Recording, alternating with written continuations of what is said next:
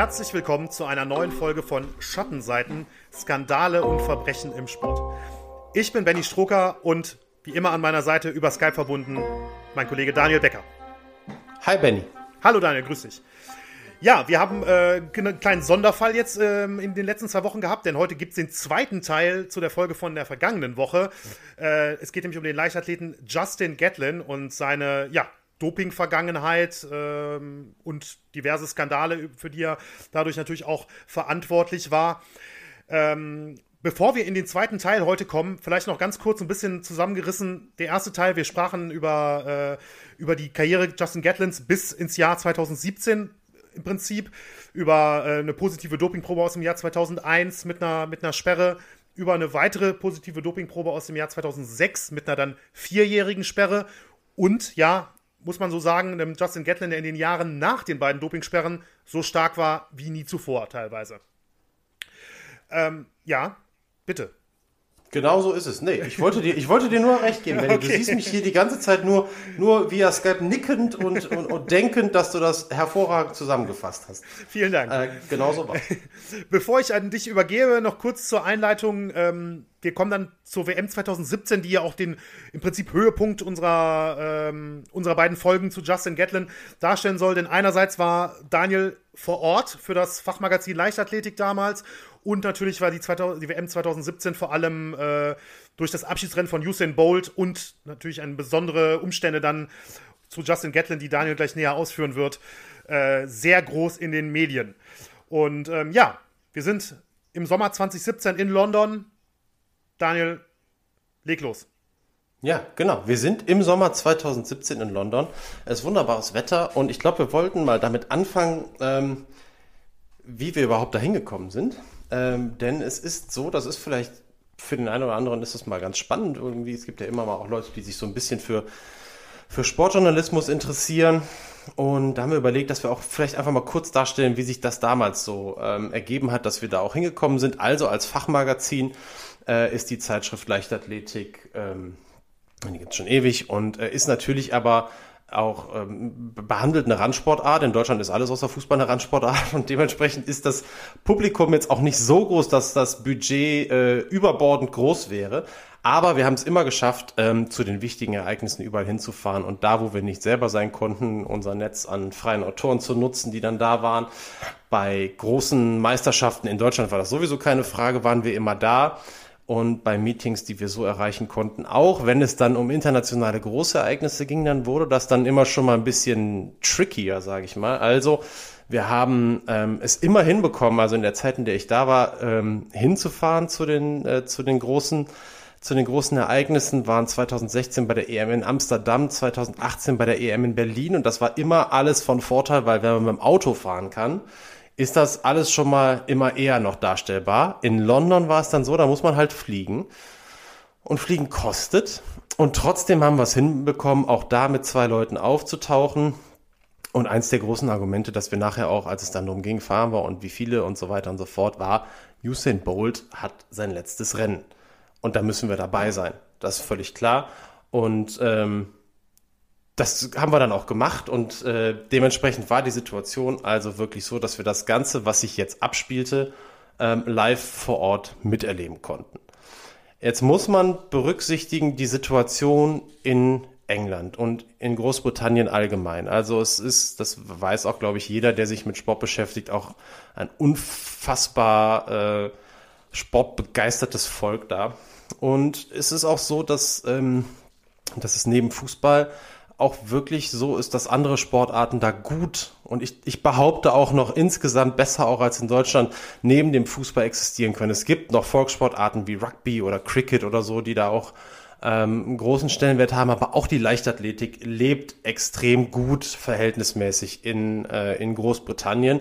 Und dementsprechend groß ist halt auch das Interesse und dementsprechend gut ist auch die Stimmung, wenn in, ähm, in London speziell, aber überhaupt in Großbritannien Leichtathletik große Ereignisse stattfinden und dementsprechend groß ist auch das mediale Interesse. Und das war im Vorfeld der Weltmeisterschaften 2017 sehr ausgeprägt und vor allem auf eine Person ausgerichtet, nämlich auf Usain Bolt. Das war klar, der wird bei den Weltmeisterschaften sein, seine letzten Rennen bestreiten. Und als Everybody's Darling der Leichtathletik, das er nun mal war, während seiner aktiven Zeit, ja, also seine, ganz am Anfang seiner Karriere, seine Faxen wurden nicht von allen so gerne gesehen, nachher hatten sich alle dran gewöhnt und jeder wollte nur noch die Usain Bolt Pose sehen.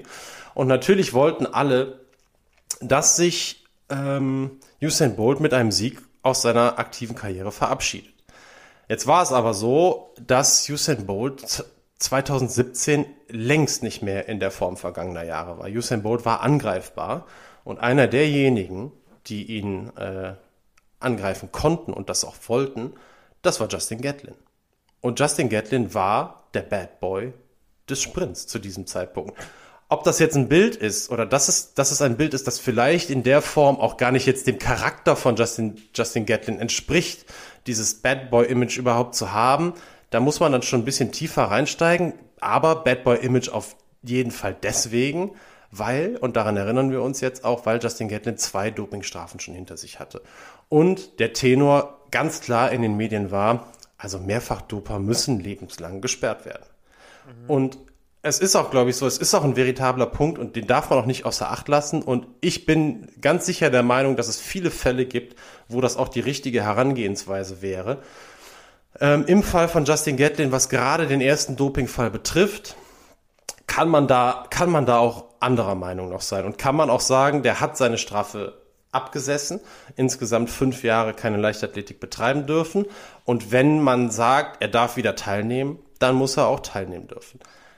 Was Justin Gatlin dann aber auch durch diese mediale Vorberichterstattung bedingt widerfahren ist im Stadion 2017, das war der absolute Wahnsinn. Ähm, ich will mal kurz zwischendurch fragen, Benny, hast du das, hast du das damals gesehen? Zufällig? Ja, ja ich habe das damals gesehen. Also ich bin, äh, das habe ich ja, äh, glaube ich, Anfang der ersten Folge schon gesagt, jetzt nicht der größte äh, Leichtathletik-Fan. Das ist also, bis auf Olympische Spiele bin ich normalerweise nicht wirklich informiert. Aber äh, alleine durch diesen Umstand, das sind die letzten Rennen von Usain Bolt oder dann speziell das 100-Meter-Rennen, auf das ich äh, jetzt gleich zu sprechen komme, das habe ich natürlich mitbekommen und dann habe ich gedacht, okay, das ist ein sporthistorischer Moment von einem solchen Ausmaß. Ähm, da bin ich jetzt auch mal dabei als Nicht-Leichtathletik-Fan. Und äh, ich muss direkt dazu sagen, ich habe das damals sofort mitbekommen. Ich habe sofort mitbekommen, okay, Justin Gatlin ist hier offensichtlich, offensichtlich der Bad Boy.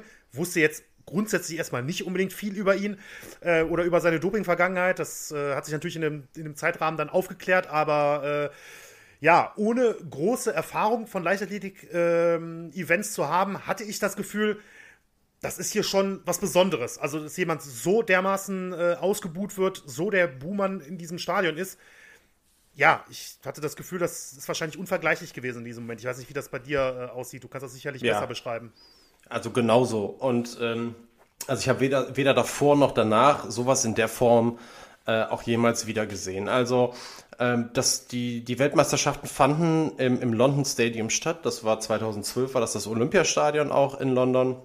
Ist dann umgebaut worden von 80 auf 60.000 Plätze und da war fast jeder Platz besetzt. Ich habe heute noch mal gelesen, es waren 55.000. Wenn man die Bilder nachträglich noch mal sieht, frage ich mich, wo sollen die 5.000 leeren Plätze gewesen sein? Ist auch egal. Mhm. Es war unfassbar voll und es war eine unfassbare Stimmung im positiven wie dann auch im negativen Sinne. Äh, ja, die Situation war nämlich die, wann immer Justin Gatlin auf, den, auf der Videowand äh, groß gezeigt wurde, ging ein, ein Bu durchs Stadion, als hätte äh, ein, ein, Fußballer gerade äh, zur Notbremse äh, angesetzt und den Fanliebling von hinten umgeholzt. Mhm. Also es war einfach unfassbar. Jedes Mal, wenn der im Bild erschien, ähm, oder man kennt das ja beim Fußball, wenn einer einen Ballkontakt hat, ne, der, der dann wirklich dann die Hassfigur der gegnerischen Fans ist und das aber in einer Tour und bei der Leichtathletik, das ist total ungewöhnlich. Also das gibt's eigentlich nicht, dass wirklich auf einen Athleten sich eingeschossen wird. In dem Fall war das einfach anders. Ja, es war der, der Protagonist gegen den Antagonist, es war der große Held Usain Bolt gegen den bösen jungen Justin Gatlin. Und ähm, die Voraussetzungen waren wirklich so, vorher hat man immer gedacht, bei allen Wettbewerben vorher, seit der WM 2009, war es immer klar, es muss etwas Außergewöhnliches passieren, damit Usain Bolt das Rennen nicht gewinnt. Und vor der WM 2017 hatte man das Gefühl, durch seine Formschwäche, durch Verletzungen von vorher, es muss was Außergewöhnliches passieren, dass Usain Bolt gewinnt.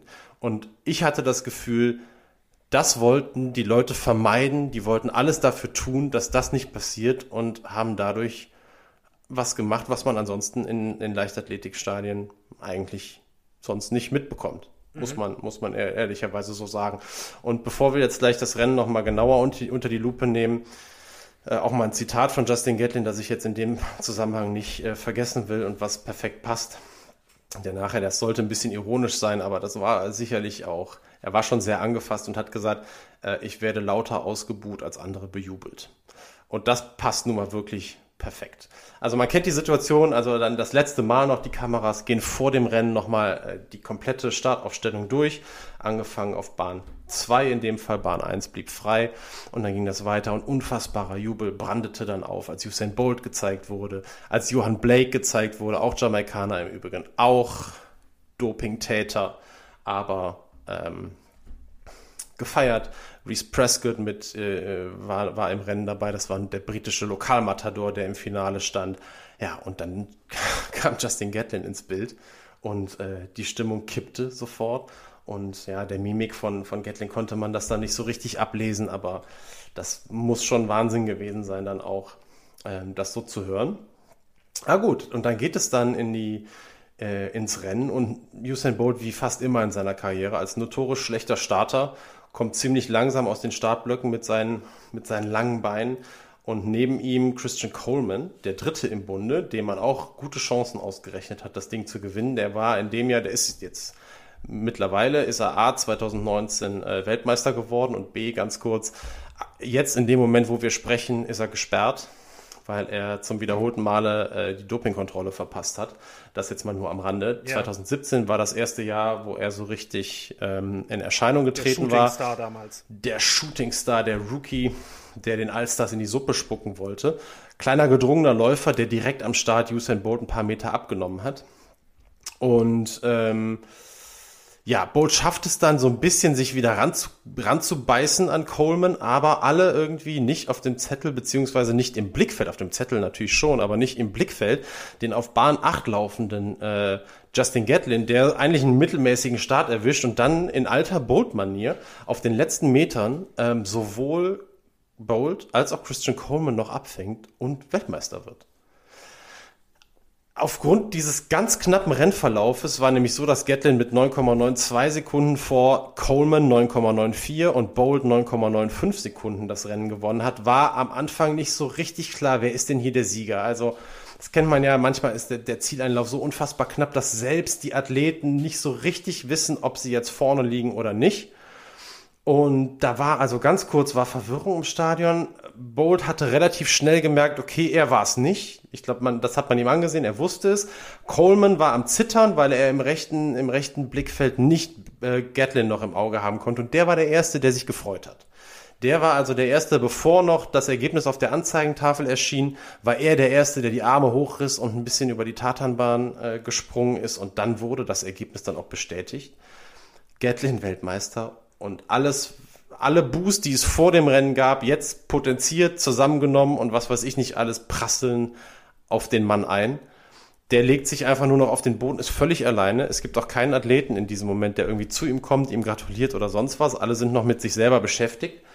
Äh, Fotografen gehen hin, wissen jetzt, okay, Gatlin hat gewonnen. Und das ganze Stadion, ja, boot. Boot einfach nur. Äh, das hört erst auf, als Usain Bolt angezeigt wird, er ist Dritter, er hat immerhin eine Medaille gewonnen und äh, schnappt sich, glaube ich, die jamaikanische Fahne, wie das ja dann äh, immer ist. Die ersten drei kriegen werden dann mit Fahnen ausgestattet und dürfen dann die Ehrenrunde starten und er lässt sich feiern und die Stimmung kippt dann wieder so ein bisschen ins Positive. Gatlin wird eigentlich nur außen vor gelassen und die und die Zuschauer beschäftigen sich mit dem feiernden Bolt der dann wiederum auf Gatlin aber zugeht, also seine Ehrenrunde abbricht und ihm die Hand entgegenstreckt und Gatlin macht dann was, was dann auch ich weiß auch nicht, dann muss man vielleicht auch irgendwie akzeptieren oder verstehen, dass er jetzt vielleicht auch einfach nicht weiß, wie er soll er in dieser Situation richtig reagieren, weil keiner will sich mit ihm freuen. Das muss man, das hat er ja, das merkt er ja. Mhm. Und dann kommt Bode auf ihn zu, streckt ihm die Hand entgegen und was macht Gatlin? Er geht auf die Knie und geht in diese, in diese Bethaltung und, und huldigt dem großen Meister und macht damit so einen sehr verzweifelten Versuch, vielleicht irgendwie Sympathien zu gewinnen. So kann man es so kann man es vielleicht deuten.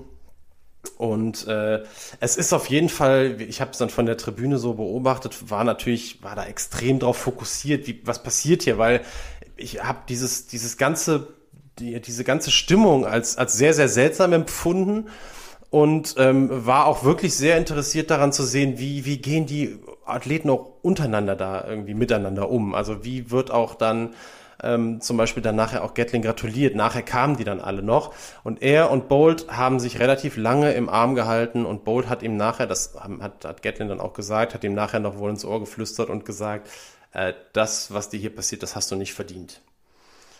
Und, ähm, also nicht den Sieg, sondern das Ausbuhen. Genau, ja, genau. Ja, gut, dass wir das nochmal aufgeklärt haben. Ja, genau. Da hat das Ausbuhen nicht verdient, hat auch nachher äh, Bolt nochmal gesagt, Gatlin sei einer der besten, gegen die er je angetreten sei.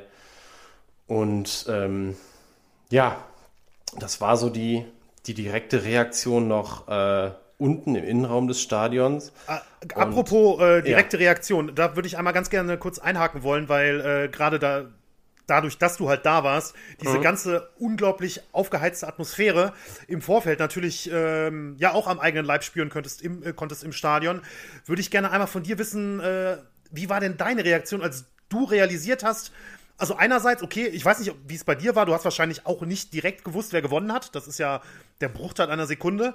Ähm, aber deine Reaktion beim Zieleinlauf und in dem Moment, als du gewusst hast, okay, Justin Gatlin hat wirklich gewonnen. Also was hast du selbst in dem Moment gedacht vor Ort?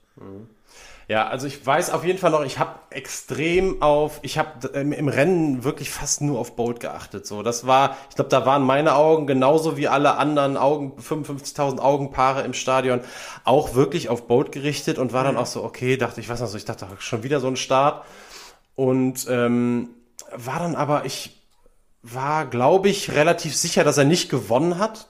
Daran kann ich mich noch erinnern und bin jetzt ganz ehrlich, also man muss das auch, ich, das muss man auch verstehen, also auch wenn man da als Journalist anreist, ähm, dann hat man, dann, dann gibt man jetzt nicht seine Emotionen vor dem Stadion ab oder so. Mhm. Und es war dann schon so, ich hätte gerne im Nachhinein auch die Story mitgenommen, äh, Fairy Tale Ending für Usain Bolt.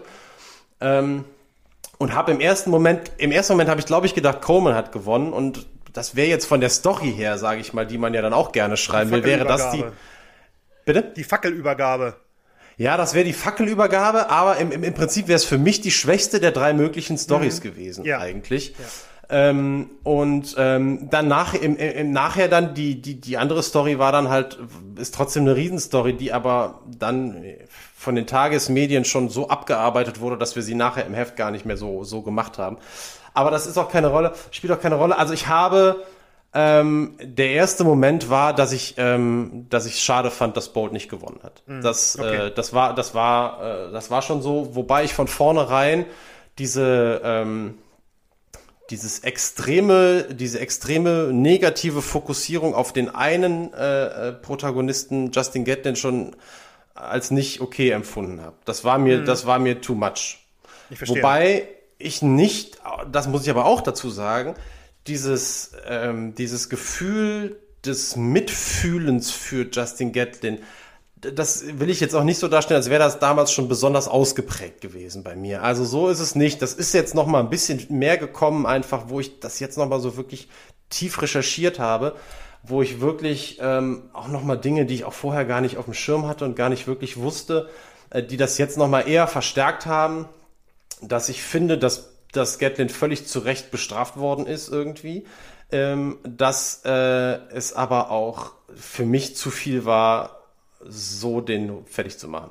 Ja, ich verstehe. Also das war mir einfach dann, sag ich, vielleicht ist es weniger die sportliche als dann irgendwie die menschliche Ebene, dass ich jetzt im Nachhinein denke, boah, irgendwie mies. Mhm. Muss aber zugeben, dass ich das so, so ausgeprägt, zumindest in dem Moment, ähm, nicht so empfunden habe. Nachher, dass ich dann erst Mitleid hatte oder so.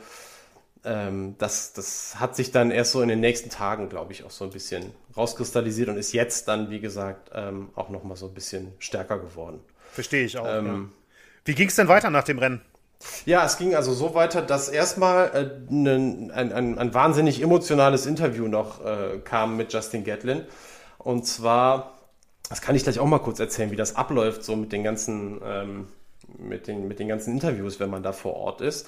Aber er hat ein, ein, ein Fernsehinterview gegeben und da habe ich mal die, die drei wichtigsten Zitate, äh, habe ich da mal, hab ich da mal rausge, rausgeschrieben, um mal zu sehen, wie der, wie der auch tickt und wie er da, wie er da rangegangen ist an diese ganze Sache. Mhm. Also er wurde gefragt, wie halt seine Emotionen da sind äh, und wie sie auch jetzt im Nachhinein sind und wie sie da waren und hat er geantwortet, er hat nicht an sich selber gedacht und hat gesagt, ich habe an meine Eltern auf der Tribüne gedacht, an meine Unterstützer im Hotel, an meine Landsleute, die zu Hause zusehen. Das zählt, ich habe es nicht für mich getan. Und weiter, all die Male, die ich gegen Usain verloren habe, als ich Silber und Bronze gewann, heute bin ich rausgegangen, um für diejenigen Gold zu gewinnen, die wirklich wollten, dass ich das schaffe. Und die letzte Frage zu seinen Emotionen, äh, da kann er gar nicht mehr seine, seine Gefühle irgendwie unter Kontrolle halten und ist kurz davor, auch in Tränen auszubrechen findet kurz keine Worte und sagt dann, ich habe von diesem Tag geträumt, ich habe hart für diesen Tag gearbeitet, aber nicht an mich zu denken, sondern an andere. Das war das Wichtigste. Da kommt dann direkt schon wieder der Küchenpsychologe in mir raus, ja. der dann sagt, wie, wie Justin Gatlin versucht hat, quasi sich selbst von sich abzulenken, um sich von diesen ganzen Dingen vielleicht auch nicht so beeinflussen zu lassen mhm. und eher seine, seinen Fokus auf andere, das irgendwie Stärke daraus zu ziehen, dass es andere Leute gibt, die ihm das gönnen. Und ja, vielleicht ist es dann auch so, hat mich das auch noch so ein bisschen äh, jetzt im Nachhinein auch noch so beeinflusst, ähm, dass ich das alles so ein bisschen zu viel fand, was er da, was er da miterlebt hat. Immer in dem Wissen, das muss ich auch nochmal betonen, äh, dass das alles nicht heißt, dass er unschuldig an dieser Situation ist. Äh, das steht dann auf dem anderen Blatt und das muss man einfach auch noch mit dazu sagen. Ja. Ja. Achso, ganz kurz vielleicht noch mit der Mixdown, wo ich das gerade gesagt habe, mit dem, ähm, mit dem Interview. Also das habe ich damals natürlich überhaupt nicht mitbekommen, weil wir mussten dann runtergehen und wenn man dann zur schreibenden Presse gehört, bei, gerade bei diesen großen Ereignissen, man ist halt immer der Letzte. Mhm. Und man kriegt wahnsinnig viel gar nicht mit und man weiß, wenn so ein großes, wenn so ein großer Event ist, dann kann man sich nach so einem 100 Meter Finale kann man sich, wenn man schreibt, sehr lange Zeit lassen, bis man sich in, auf den Weg macht in diese sogenannte, äh, sogenannte Mixed Zone, also da, wo die Journalisten auf die Athleten treffen, wenn halt nicht gerade Corona ist. Ähm, und ähm, weil man weiß, die, die gehen erst zu anderen Stationen. Erstmal ist immer TV dran, dann ist der Veranstalter dran, dann ist der eigene, äh, der eigene Leichtathletikverband dran und dann ist wahrscheinlich noch irgendwie Hörfunk und ganz am Ende dieser Reihe, wenn alle, alle Athleten alle Fragen schon hundertmal beantwortet haben, dann kommen die dann halt zu den, zu den schreibenden Journalisten, so ist es halt sehr, sehr häufig und ähm, erzählen das, was sie im ersten und zweiten Interview noch sehr emotional erzählt haben, jetzt nochmal, ähm, aber halt schon deutlich routinierter. Damit muss man dann häufig äh, dann, dann leben äh, in diesen Zusammenhängen. Jetzt war es aber tatsächlich in diesem Fall so, dass man sich, wenn man mit Justin Gatlin sprechen wollte, überhaupt nicht so lange Zeit lassen konnte. Und das, deswegen erzähle ich das auch nochmal. Denn der Sieger, der Weltmeister über 100 Meter, war locker eine Stunde vor dem Drittplatzierten in der Mixed Zone, weil sich einfach viel, viel weniger Leute dafür interessiert haben. Die Story an dem Abend war nicht Justin Gatlin ist Weltmeister, sondern äh, Usain Bolt hört auf. Mhm. Und ähm, das ist auch nochmal so, dass nur das ist, glaube ich, wichtig, einfach um ein bisschen Verständnis zu haben, ähm, wie dann vielleicht auch so ein Weltmeister, so, so ein Athlet dann damit umgeht, wenn, der merkt das ja, der ist ja, und das ist ja nicht das erste Mal, dass das so ist. Das sind überhaupt dann Leute, wenn es so eine, eine, eine riesengroße Person gibt wie Bolt, die alle in den Schatten stellt, ähm, ist das auch nicht immer die beliebteste Person, glaube ich. Erst recht nicht, wenn dann jemand wie Gatlin äh, sowieso schon ein schlechtes Image hat auch zu Recht, aber trotzdem. Also war es dann so, der Weltmeister, der normalerweise in jeder Disziplin als letztes kommt, weil er die meisten Interviewanfragen hat, kam in diesem Fall deutlich, deutlich früher ähm, in diese sogenannte Mixed Zone. Mhm. Genau. Und hat dann auch relativ kurz dann nur daran erinnere ich mich noch, Rede und Antwort gestanden. Da muss man auch als Journalist immer so ein bisschen Glück haben, wo man steht und wo die Athleten stehen bleiben. Ich weiß, bei Gatlin habe ich fast gar nichts mitbekommen von den Fragen, weil ich das Pech hatte, dass er irgendwie fünf Meter vorher stehen geblieben war und ich dann irgendwie in dritter oder vierter Reihe dann stand. Bei Bolt war das dann nachher zum Glück ein bisschen anders, aber ja, so war das noch. So, letzten Endes, das ist jetzt auch so ein bisschen, das ist so ein bisschen ab vom Skandal und eher nur so ein bisschen Einblick, wie das, wie das läuft. Skandal bleibt aber das Stichwort weiterhin auch für Justin Gatlin. Ähm, denn auch im Jahr 2017 äh, nach dem Weltmeistertitel kommt er nicht zur Ruhe, weil er mit einem Trainer zusammenarbeitet, der blöderweise äh, ja auch wieder in Doping verstrickt ist. Ähm, ich weiß nicht, ob dir der Name noch was sagte, Dennis Mitchell. Ich weiß, du hast, der sagte dir was, weil du, ich weiß, du hast dich auch äh, vorbereitet jetzt noch, mhm. aber der war vorher auch Sprinter. Also als auch, Athlet ja. war der mir nicht bekannt, muss ich gestehen. Ja. Hat auch äh, zumindest Erfolge mit der US-amerikanischen Staffel ähm, gefeiert und ähm, ja, verstrickt seinen Athleten jetzt erneut in einen Dopingskandal, denn es gab äh, Journalisten der britischen Zeitung Telegraph, die ein fingiertes Interview gemacht haben, beziehungsweise ein, ein under, als Undercover-Journalisten äh, unterwegs waren und ähm, es ja ein, ein, ein Interview oder ein Gespräch mitgeschnitten haben, in dem sie Dennis Mitchell, damals wie gesagt Trainer von Justin Gatlin, entlocken, äh, dass dieser ihnen anbietet, für Dopingmittel zu sorgen. Also, dass er Dopingmittel besorgen könnte. Mhm. Und natürlich ist das für Justin Gatlin ja, das denkbar schlechteste und natürlich stellt ihn das wieder in Licht, wo man sich dann natürlich auch fragt, und das war natürlich dann auch wieder der Riesenskandal, als das rausgekommen ist in den Medien.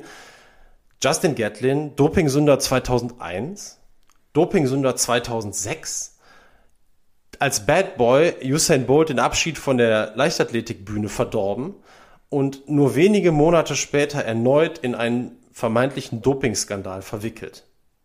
Denn beim 2006er Skandal war ja auch sein Trainer schon, den hat er als Kronzeuge ausgesagt. Also das ist ja schon so ein bisschen, dass man auch denken könnte, okay, die haben ja re sehr regelmäßig miteinander zu tun wie kann dem denn nie was auffallen? So im Prinzip. Das, das ja, wie kann ja dem nie was. Auf. Ja, ja, genau. Das, das denke ich auch. Und das ist dann irgendwie jetzt, wurde ihm, das muss man jetzt mal vorwegnehmen, es wurde jetzt nichts irgendwie, es gab jetzt keinen Doping-Test oder positiven Test bei Gatlin in diesem Zusammenhang. Aber natürlich ist das, ist das so eine Geschichte, wo man sich dann fragt, mei, ey, also irgendwann muss man dann auch selber mal lernen und mhm. vielleicht sein Umfeld auch mal durchleuchten. Und ich kann mir, und man hört ja auch, es kann mir auch keiner sagen, dass in Athletenkreisen, wenn es sowas gibt, äh, dass da wirklich immer jeder auch dicht hält und keiner davon irgendwas mitbekommt. Also es ist schon dann auch wieder eine wirklich schwierige Situation.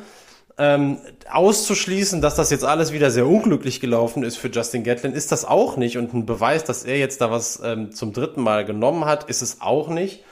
Aber es ist natürlich nicht so besonders zuträglich, was, was sein Image angeht, der ganzen Geschichte. In diesem Zusammenhang mal ganz kurz noch äh, ein, ein Zwischenwurf. Ähm, denn Justin Gatlin hat, also er hat sich entschuldigt mal offiziell, hat nie so richtig die, die Katze aus dem Sack gelassen, hat gesagt, I apologize für diese Geschichte im Jahr 2006, hat aber ansonsten auch immer etwas hinterm Berg gehalten mit, mit Aussagen jetzt auch in Bezug auf Doping, weil er das gerne eigentlich aus seiner Vita gestrichen haben wollte. Also damals auch 2014 dieser Satz, schade, einmal Doper, immer Doper, den hat er mal in Richtung Robert Harting gesagt, haben wir ja letzte Woche besprochen, äh, diese Kontroverse 2014 bei der Wahl zum, Leichtath zum Leichtathleten des Jahres. Jetzt wollte Justin Gatlin ähm, eine eigene Doku rausbringen. Ähm, und zwar mhm. Gatlin Untold sollte die heißen gibt es auch einen sechsminütigen Teaser tatsächlich schon äh, relativ vielversprechend, wie ich finde, auf YouTube, äh, wo ich mir gewünscht hätte, dass es da weitergeht.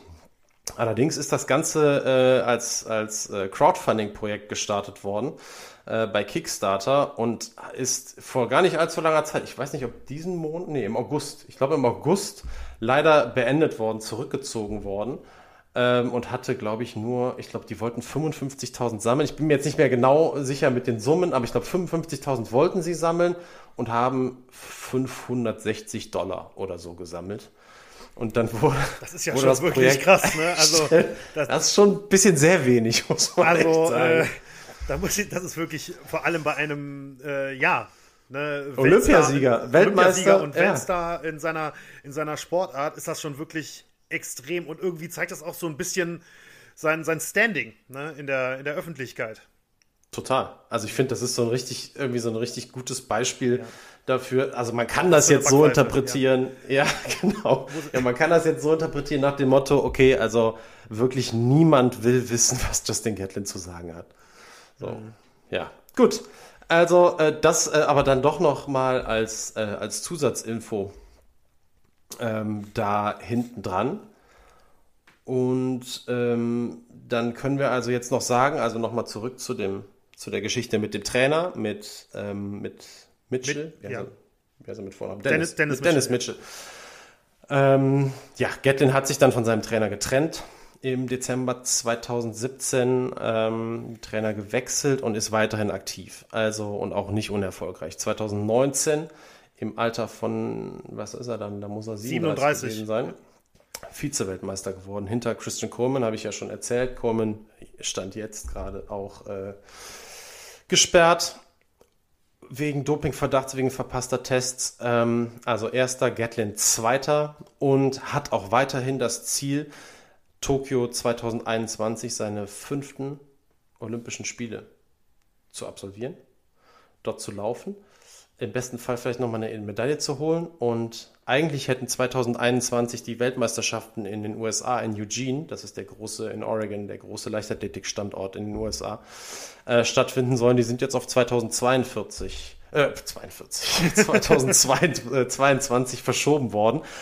Die 40 kommt daher, dass kurz vorher ähm, Justin Gatlin seinen 40. Geburtstag feiern will und gerne da seinen Abschied von der großen Leichtathletikbühne feiern will. Also, äh, der ist noch nicht irgendwie zurückgetreten, den wird man noch ein bisschen sehen können, mhm. äh, sofern er sich denn für diese Ereignisse überhaupt qualifiziert. Das bleibt natürlich abzuwarten. Das Trial-System haben wir ja letzte Woche schon mal, schon mal kurz erklärt. Er muss also bei den US-Meisterschaften unter die ersten drei kommen.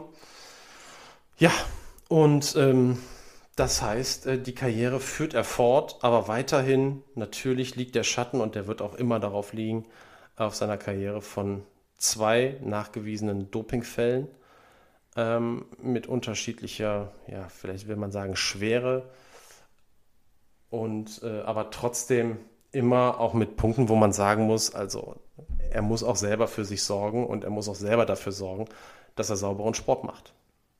Absolut. Ähm, wir kommen jetzt doch, denke ich, ein bisschen mehr in den Diskussionsteil. Sehe ich das richtig? Denn ich habe noch ähm, paar Fragen an dich und es ist auch noch eine Hörerfrage reingekommen tatsächlich an, äh, bezüglich dieses mhm. Themas. Ähm, ich würde gern zuerst einmal, weil wir jetzt gerade nochmal Dennis Mitchell als Trainer angesprochen haben, ähm, du kannst das sicherlich ein bisschen genauer sagen als ich, aber ich hatte jetzt auch so ein bisschen den Eindruck, gerade bei Gatlin, äh, 2006 ist es mit seinem Trainer damals passiert, wie hieß der nochmal, Graham, glaube ich, ne? Mhm. Trevor Graham. Tra ich, Trevor ja. Graham, genau, jetzt Dennis Mitchell das sind auch häufig, jetzt sicherlich nicht nur im, im Sprint, sondern allgemeiner Leichtathletik oder auch allgemein im Sport, im Radsport ist es ja nicht anders, häufig später die Trainer sind ehemalige Aktive, die allerdings auch nicht gerade selten auch eine eigene Doping-Vergangenheit schon aus der aktiven Zeit haben. Ähm, ich weiß nicht, wie siehst du das? Äh, das ist natürlich so eine Art Teufelskreis, wo man sagen muss, okay, was, äh, was Dopingpraktiken etc. angeht, wenn ähm, ja, die Lehrer, die Meister quasi die Sünder von vor 20 Jahren sind ähm, und das sich immer so weiterzieht. Ja, wie kann man, kann man überhaupt und wie kann man aus so einem Teufelskreis ausbrechen? Das ist ja sicherlich äh, sehr schwieriges Thema, denke ich. Ja, ich glaube, ich, also das ist, glaube ich, eine Frage, die ich weiß gar nicht, ob die jetzt so wahnsinnig, also du hast es ja auch schon gesagt, die ist gar nicht so wahnsinnig Leichtathletik-spezifisch, glaube ich. Das also stimmt, ja. diese, diese Geschichte, ehemalige Athleten werden Trainer finden sich in allen Sportarten. Ähm, wir haben im Radsport in der ersten Folge ja auch schon drüber gesprochen. Äh, da da ging es ja auch drum, ähm, solange ehemalige Doper Teamchefs werden, äh, wird man nie aus diesem äh, Teufelskreis ausbrechen.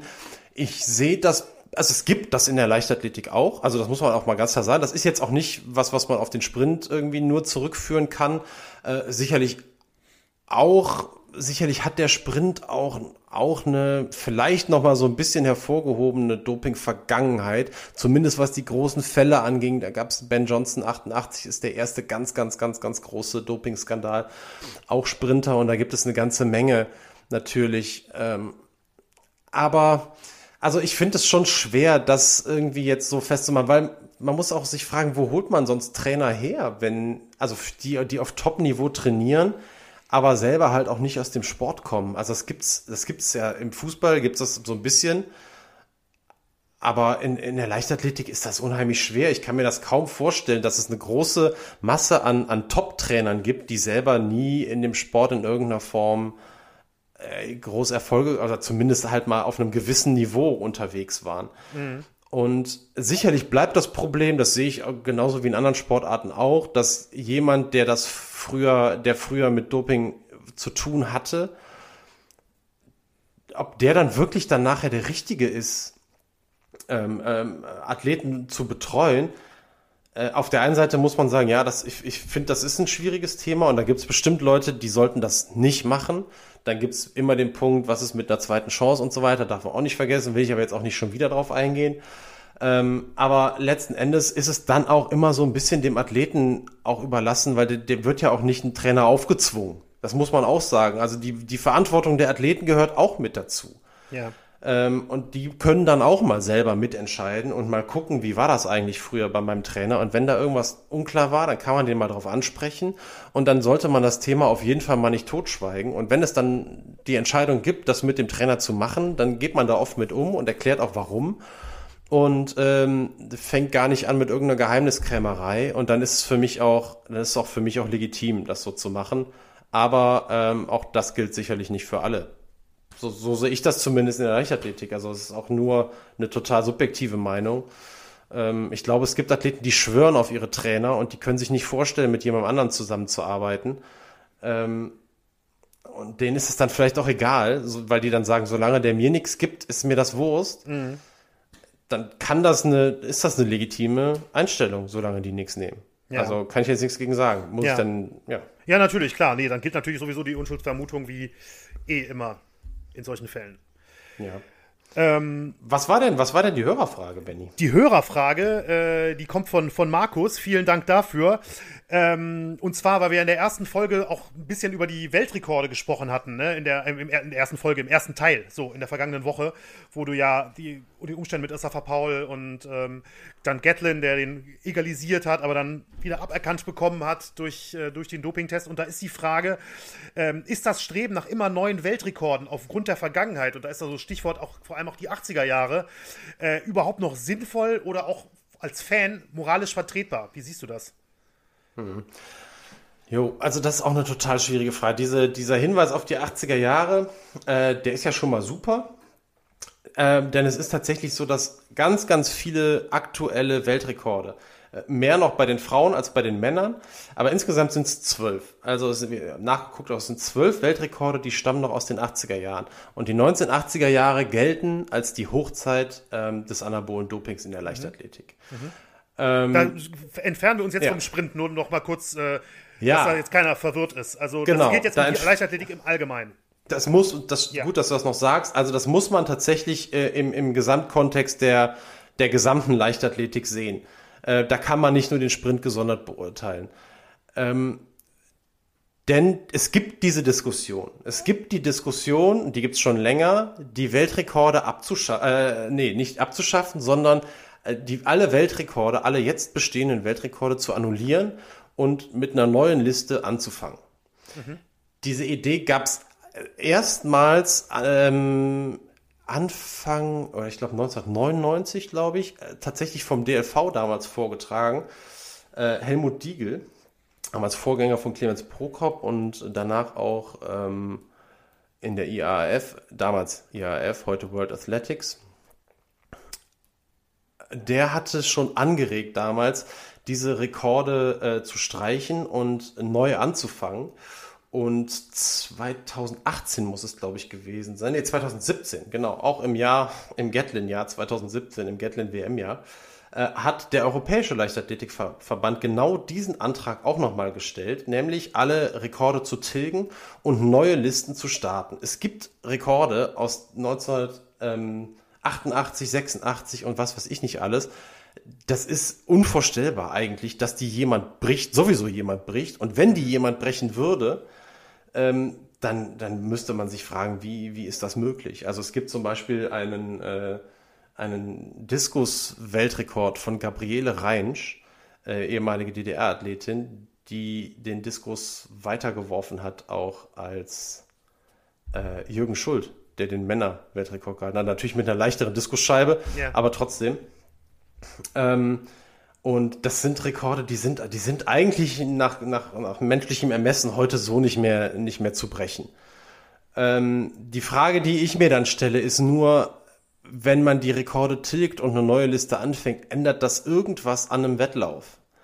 Und das tut es eigentlich in meinen Augen nicht. Also wenn dann, sobald dann irgendwann der nächste Weltrekord kommt, geht's ja weiter. Vielleicht befeuert das sogar nur ähm, das Rennen um neue Weltrekorde, weil Athleten, die, die, die, die vielleicht die Chance sehen, jetzt einen Weltrekord aufzustellen, den sie vorher nicht hätten aufstellen können. Und vielleicht würde das sogar eher das Gegenteil hervorrufen, dass man sagt, okay, wenn ich jetzt zu, ist jetzt ein bisschen plump gesagt, aber wenn ich jetzt zu äh, Doping greife, dann habe ich vielleicht einen, einen, einen wirklichen Schuss irgendwie auf den Weltrekord, ähm, der vorher halt extrem auffällig gewesen wäre und jetzt vielleicht nicht mehr ganz so auffällig erscheint. Da gibt es ja auch finanzielle äh, Anreize, ne? wie du mir im Vorfeld gesagt hast. Ja, gibt, also die gibt es, da kann man natürlich jetzt drüber, da kann man natürlich dann drüber sprechen und versuchen, das einzudämmen, dass, dass man dann sagt, man, man streicht erstmal diese finanziellen Anreize. Das könnte man ja machen. Ähm, aber dennoch ist es natürlich, das hört ja nicht bei der, ein, bei, bei der Prämie für einen Weltrekord hört es ja nicht auf. Das ist ja was, womit man sich selber auch extrem vermarkten kann und dann Geld durch andere Dinge in irgendeiner Form äh, dann reinbekommt. Ähm, auf der anderen Seite, auf der Pro-Seite, sage ich mal, steht, dass man wirklich einen Strich unter eine in Teilen sehr, sehr dunkle Zeit ziehen würde ähm, aber dann auch wiederum Kollateralschäden in Kauf nehmen würde. Denn es, man muss schon davon ausgehen, dass es auch Weltrekorde gibt, äh, die nicht mit Dopingmitteln äh, aufgestellt wurden, mit Hilfe von Dopingmitteln aufgestellt wurden. Und es gab auch, als diese, als diese Themen diskutiert wurden, auch teilweise wirklich extrem Gegenwind. Ich weiß, ähm, Mike Powell, ähm, Weltrekordhalter im, im, im, im Weitsprung, äh, der hat sich vehement gegen diese Idee gewehrt. Damals Paula Radcliffe, die ist mittlerweile allerdings abgelöst, die war damals noch Marathon-Rekordhalterin. Ähm, mittlerweile ist das Bridget Kosgei. Ähm, und die hat auch gesagt, ich verstehe überhaupt nicht, warum mein Rekord gestrichen werden soll, den ich halt sauber aufgestellt habe. Ähm, und natürlich kann man auch diese Argumentation total nachvollziehen. Am Ende, wenn ich das entscheiden müsste, würde ich sagen, im Anti-Doping-Kampf hilft es nicht zwingend. Glaubwürdigkeit bei den Fans durch so eine Aktion möglich, dass die steigt, aber nicht sicher. Und deswegen ja, würde ich dazu tendieren, ähm, das nicht zu tun. Aber wie siehst du das denn? Ich meine, da muss man ja jetzt kein Leichtathletik-Experte sein. Das ist ja keine Leichtathletik-spezifische Frage. Ähm, wie, wie würdest du das be beurteilen? Also ähm, ich finde auch, dass das ein schwieriges Thema ist. Also solange man nicht, ähm, ich weiß jetzt, klar, jetzt im Leichtathletikbereich kann ich jetzt nicht so ganz sicher sagen, ähm, in welchem Punkt, in welchem alten Rekord ist es quasi sicher, dass er mit verbotenen Mitteln aufgestellt wurde und in welchem nicht. Da ähm, darf man natürlich jetzt auch nicht nachträglich irgendjemand Unschuldigen bestrafen. Da bin ich absolut ähm, auf deiner Seite, was ich halt an der, an der Frage noch so ganz interessant finde, ist auch so ein bisschen dieser ähm, hinten raus noch aufgerufene moralische Aspekt, dieses, ja, als, als Fan, als Zuschauer immer dieses ähm, schneller, höher, weiter, ähm, ja, die, oder diese Gier danach, ich will jetzt nicht sagen, das zu fordern, aber schon irgendwie davon auszugehen. Ich meine, es ist ja die äh, Entwicklung der, der Weltrekorde im 100-Meter-Lauf der Herren zum Beispiel, die habe ich natürlich jetzt ein bisschen verfolgt in der Vorbereitung zu dieser, zu dieser Folge. Es ist ja schon so in einem gewissen Rahmen immer, immer wieder weitergegangen. Ich weiß nicht, ob die Fabelzeit von Bolt 2009, ob die mal gebrochen werden kann. Irgendwann ist ja mal Ende. Man kann ja irgendwann nicht mehr schneller laufen. So, weißt du, was ich meine? Irgendwann geht es ja wahrscheinlich physikalisch nicht mehr. Ja, also es gab da mal, es gab da, da hake ich mal kurz an, es gab da tatsächlich mal Messungen. Es gibt so ein paar Rekorde, die gelten in der Leichtathletik als, als, als brechbar und es gibt ein paar, die gelten als sehr wahrscheinlich nicht mehr brechbar. Mhm. Oder, ne? So, und der Bolt-Rekord, ich, das müsste ich jetzt nachgucken. Es gab Untersuchungen, wo irgend, äh, irgendeine Universität oder so mal versucht hat, rauszufinden, wie schnell könnte ein Mensch überhaupt aufgrund seiner Konstitution genau, bei perfekten Windbedingungen ja. und so weiter und so fort überhaupt laufen. Und da ist man natürlich schneller als, als Bolt, aber da ist man schon in Bereichen, die gar nicht so wahnsinnig weit weg sind von seiner 100 Meter Zeit. Und ich glaube sogar, dass der 200 Meter Weltrekord sogar fast noch schwieriger, weil kann aber auch sein, dass ich mich da täusche. Also ich sehe im Moment nicht, dass jemand, also Noah Lyles ist gerade so der neue Superhero im Sprint, gerade was die, äh, die 200 Meter angeht, der ist schon wahnsinnig schnell. Ähm, aber ich bleibe dabei, okay, da vielleicht dann doch eher die 200 Meter, aber der 100 Meter Weltrekord 9,58, also pff, boah, also Schwer vorstellbar. das ist wirklich schwer vorstellbar, ja. Ja. Ja, also ich denke, ähm, auch als Zuschauer und als Fan finde ich in so einem Bereich ähm, muss man nicht immer, also es muss nicht ein Weltrekord gebrochen werden, damit es eine unglaubliche Leistung ist, wenn ich das mal so sagen kann. Es ist, jedes Rennen steht für sich und ähm, das, also da bin ich definitiv jemand, der sagen würde, also höher, schneller, weiter ist jetzt nicht unbedingt äh, das richtige Motto in, in diesem Zusammenhang. Das sehe ich zum Beispiel beim Radsport genauso, bei der, bei der Tour de France auch genauso. Also wenn ich sehe, dass heutzutage, es gibt ja äh, Messungen für, ne, wie ist, ich sage jetzt mal als Beispiel Lance Armstrong 2004, Alp d'Huez hochgefahren, um jetzt mal einen prominenten Berg zu nehmen. Und ähm, genauso wird jetzt 2019 zum Beispiel ähm, bei Egan Bernal jetzt als Beispiel genauso gemessen vom Fuß bis zum Gipfel. Wie lange hat der gebraucht? Natürlich ist das immer schwer zu vergleichen. Wann, in welcher Tour war es? Wie viele schwere Etappen gab es davor? Etc gibt es natürlich Unterschiede, aber nichtsdestotrotz ähm, gibt es da Zeiten, auch das ist auch so, Zeiten aus den frühen 2000ern an so Bergen, äh, die werden heute nicht gebrochen, ne? von, den, von den Jungs, die heute in der Spitze sind. Und ich finde das ehrlich gesagt gut, weil ähm, ja. das ist für mich ein Indiz zumindest, dass sich dass sich viel geändert hat. Ja, das stimmt. Also es ist in in, im Radsport ist es ein Parameter zum, zu, das ist, kann man ja als, als Anti-Doping-Parameter irgendwie heranziehen sozusagen. Die Leichtathletik hat eine, hat eine Besonderheit es gibt keine Sportart, die sich so dermaßen über, über, über Zeiten und Punkte und Weiten und Höhen definiert. Das liegt in der Natur der Leichtathletik. Ja. Bei der, bei, bei, beim Radsport geht es um den Sieg. Im Prinzip, wenn du, wenn du, wenn du zehn Minuten langsamer als der Rekord bist, aber gewinnst, ist es Wurst. In der Leichtathletik ist das was anderes. Und okay. Athleten kämpfen auch dafür, dass ihre Leistung anerkannt wird. Und das wird sie zu häufig zu Unrecht auch nicht, wenn jemand bei einer, bei einer Weltmeisterschaft eine persönliche Bestleistung aufstellt und damit Zehnter wird, mhm. dann hat der was, wo der sich völlig zu Recht drüber freut, weil er seine persönliche beste Leistung im wichtigsten Wettkampf des Jahres aufgestellt und mehr ist von ihm nicht zu erwarten. Mhm. Das ist ein Parameter, der wird in anderen Sportarten nicht so messbar gemacht. Und deswegen ist höher, schneller, weiter etwas, was aus der Leichtathletik überhaupt nicht rauszukriegen ist.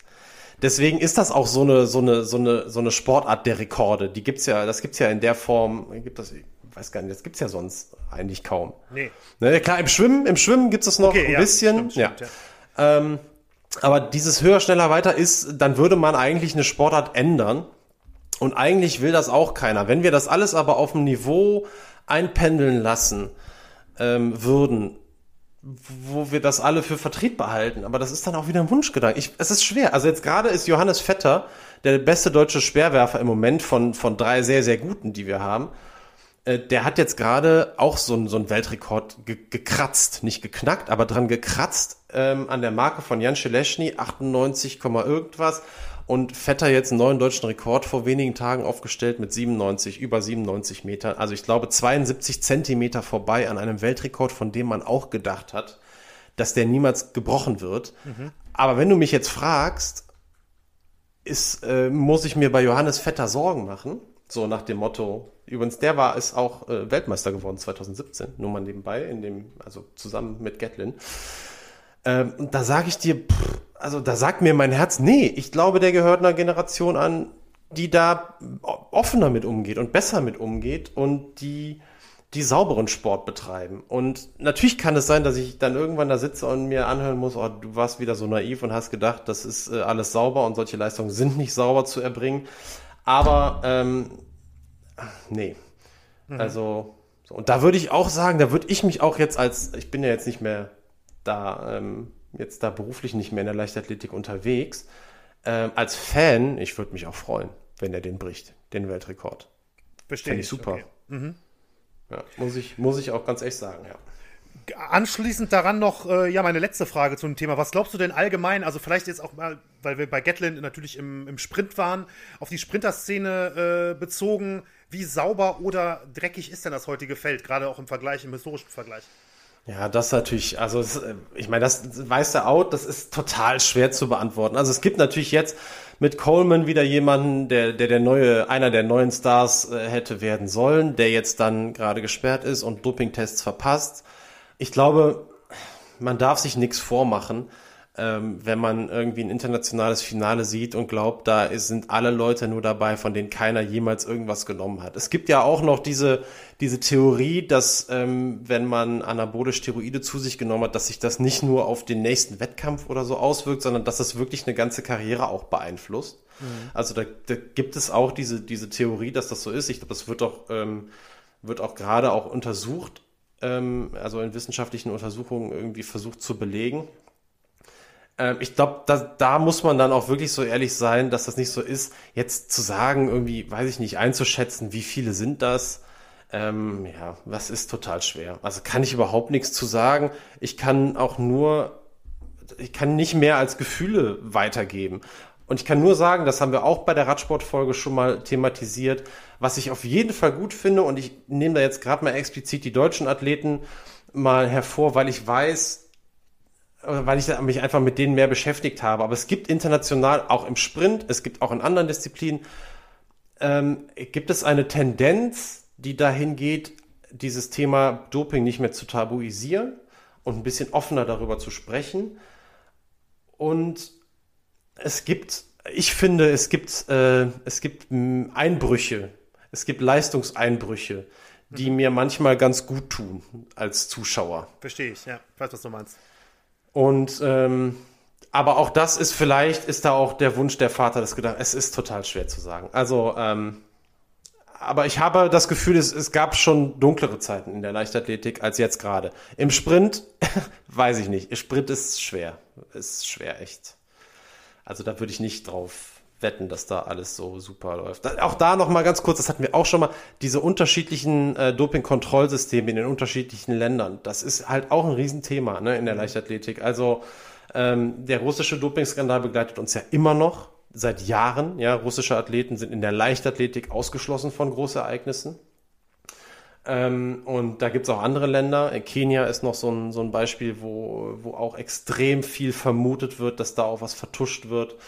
Und ähm, das sind aber jetzt nur zwei Beispiele. Ähm, ja, also ich glaube, man darf sich jetzt nicht hinstellen und sagen, hör mal, das ist alles äh, wunderbar und äh, wir können das alle entspannt gucken. So ist es ganz bestimmt nicht.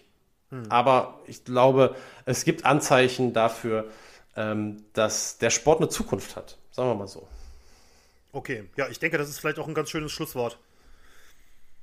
Wenn du nichts mehr hinzufügen möchtest. Nö, nehmen wir das. Was Besseres kriege ich nicht mehr hin.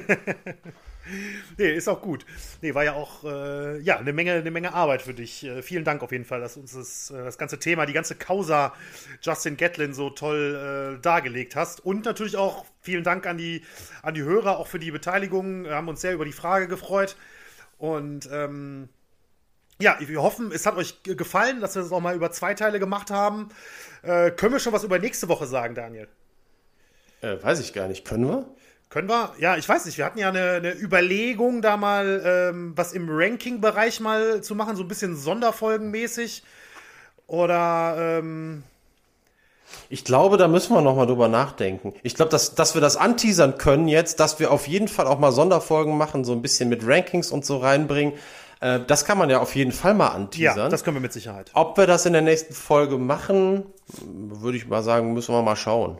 Ja, ja, das stimmt, das stimmt. Ein bisschen, äh, ja, müssen uns noch ein bisschen äh, Zeit geben. Müssen ja, diese Woche mal keinen Teaser. Machen wir diese Woche diese, mal Genau, Teaser. diese Woche mal keinen Teaser. Alles klar. Ja, alles klar. nee. ja. Äh, ansonsten freuen wir uns weiterhin äh, über jede Menge Feedback, ähm, Fragen, auch gerne mal Themenvorschläge oder so, fällt mir gerade mal ein. Ist oh ja, fände ich auch super. Ne, Wäre auf jeden Fall cool. Ähm, Könnt uns gerne schreiben per Mail äh, an schattenseiten.podcast.gmail.com. Gerne über die sozialen Medien, bei Twitter äh, schatten-pod und bei äh, Instagram schattenseiten-podcast. Richtig? Oh, Benny, ja, Weltklasse. Ja. Ich, ich habe fast das Gefühl, du wärst auf, auf den Seiten schon mal gewesen, jetzt mittlerweile. Alles klar. Ähm, ja, ansonsten freuen wir uns über auch natürlich über Bewertungen, über äh, Abonnements bei, bei Spotify, Apple Podcasts und Co. Und ähm, ja, bedanken uns fürs Zuhören und freuen ja, uns auf nächste vielen Woche. Vielen Dank. Ich freue mich. Macht's gut. Macht's gut. Ciao. Tschüss.